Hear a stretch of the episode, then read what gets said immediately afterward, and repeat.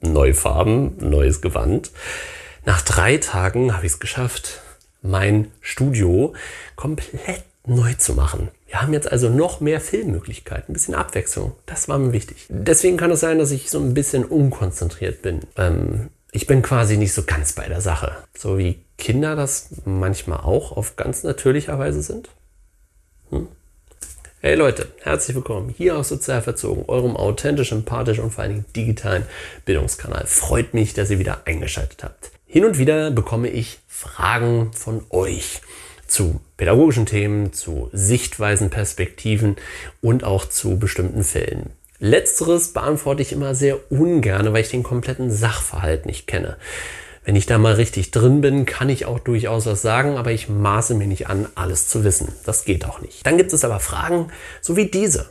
Mensch, Matthias, woran liegt es eigentlich, dass Kinder manchmal so völlig neben der Spur sind, sich nicht konzentrieren können und auch nicht motivieren können zu lernen? Fangen wir mal ganz klar bei den Grundstrukturen an.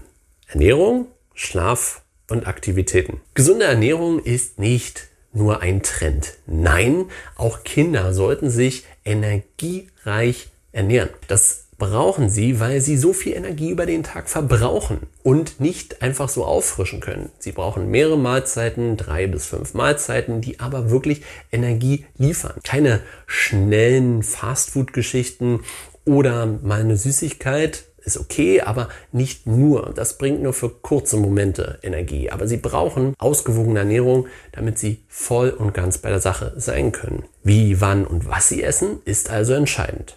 Genauso wie der Schlaf. Es ist wissenschaftlich bewiesen, dass Erwachsene zwischen sieben und neun Stunden brauchen, um voll energetisch zu sein.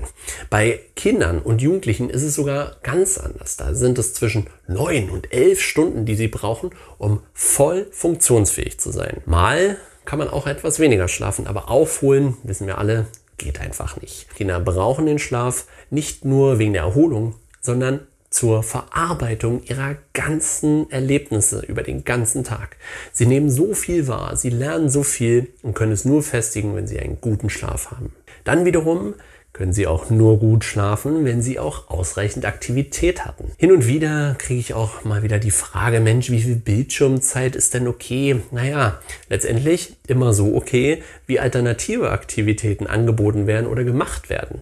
Ein Kind, was viel draußen ist und abends mal eine Stunde daddelt, kein Problem.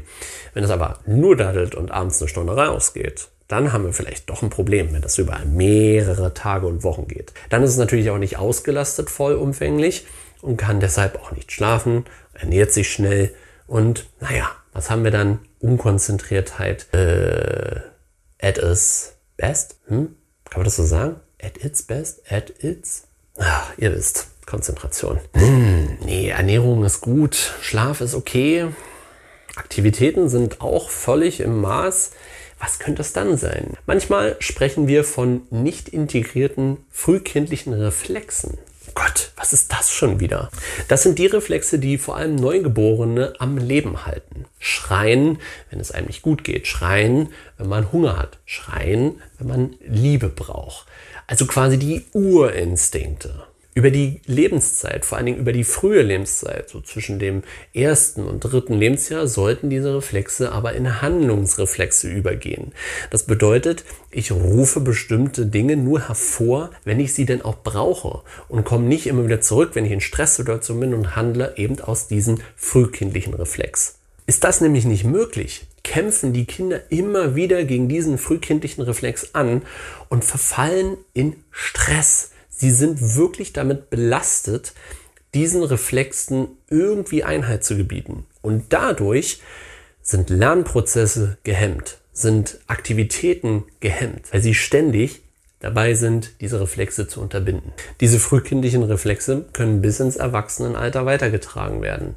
Und dadurch beeinflussen sie das Sozialverhalten und die Lebensbalance. Sollen diese frühkindlichen Reflexe wirklich Auslöser sein für Konzentrationsschwäche? Ich meine, irgendwann ist es doch mal weggepackt und die Folgen sind doch gar nicht so sichtbar, oder? Doch, Leute. Sie führen sogar zu Ängsten. Sie führen dazu, dass man eine Immunschwäche entwickelt, beziehungsweise Unverträglichkeiten. Hin und wieder ist auch zu beobachten, dass sie Auslöser sind für Beeinträchtigungen der Sinnesintegration. Das heißt, Hören, Sehen und Fühlen sind einfach von der Wahrnehmung her abgeschwächt. Hinzu kommen natürlich die Gedächtnis- und Merkfähigkeitsstörungen und bei ganz genauer Beobachtung und vor allen Dingen Diagnose durch Fachpersonal ist auch ADS bzw. ADHS darauf zurückzuführen. Und definitiv ist eine höhere Stressanfälligkeit damit verbunden. Wir redeten doch darüber, was kann man denn jetzt machen, wenn ein Kind wirklich nicht konzentriert ist. Besonders als Elternteil ist man in einer Zwickmühle. Man sieht das, was ein Kind machen muss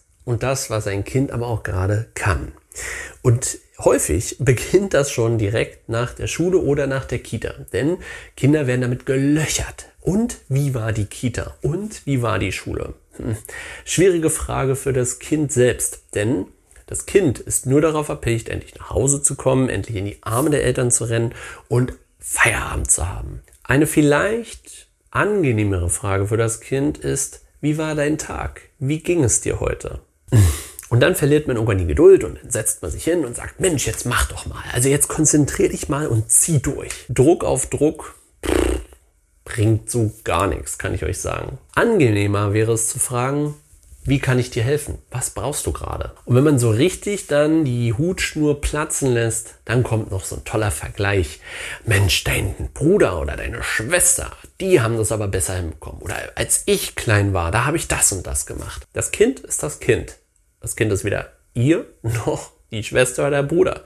Es ist gerade selbst mit der Herausforderung völlig überfordert. Deshalb werten Vergleiche total ab. Auf der anderen Seite solltet ihr einfach die Stärken und Ressourcen eures Kindes gut beobachten und einfach schauen, ob es nicht vielleicht gerade einfach ein ungünstiger Zeitpunkt ist, wo diese Aufgabe gemacht werden muss. Deshalb von mir vielleicht noch als kleine Hinweise, findet heraus, wie euer Kind am besten lernen kann und in welcher Atmosphäre. Findet heraus, was euer Kind motiviert. Ist es, dass ihr einfach nur dabei seid, ohne einen Ton zu sagen?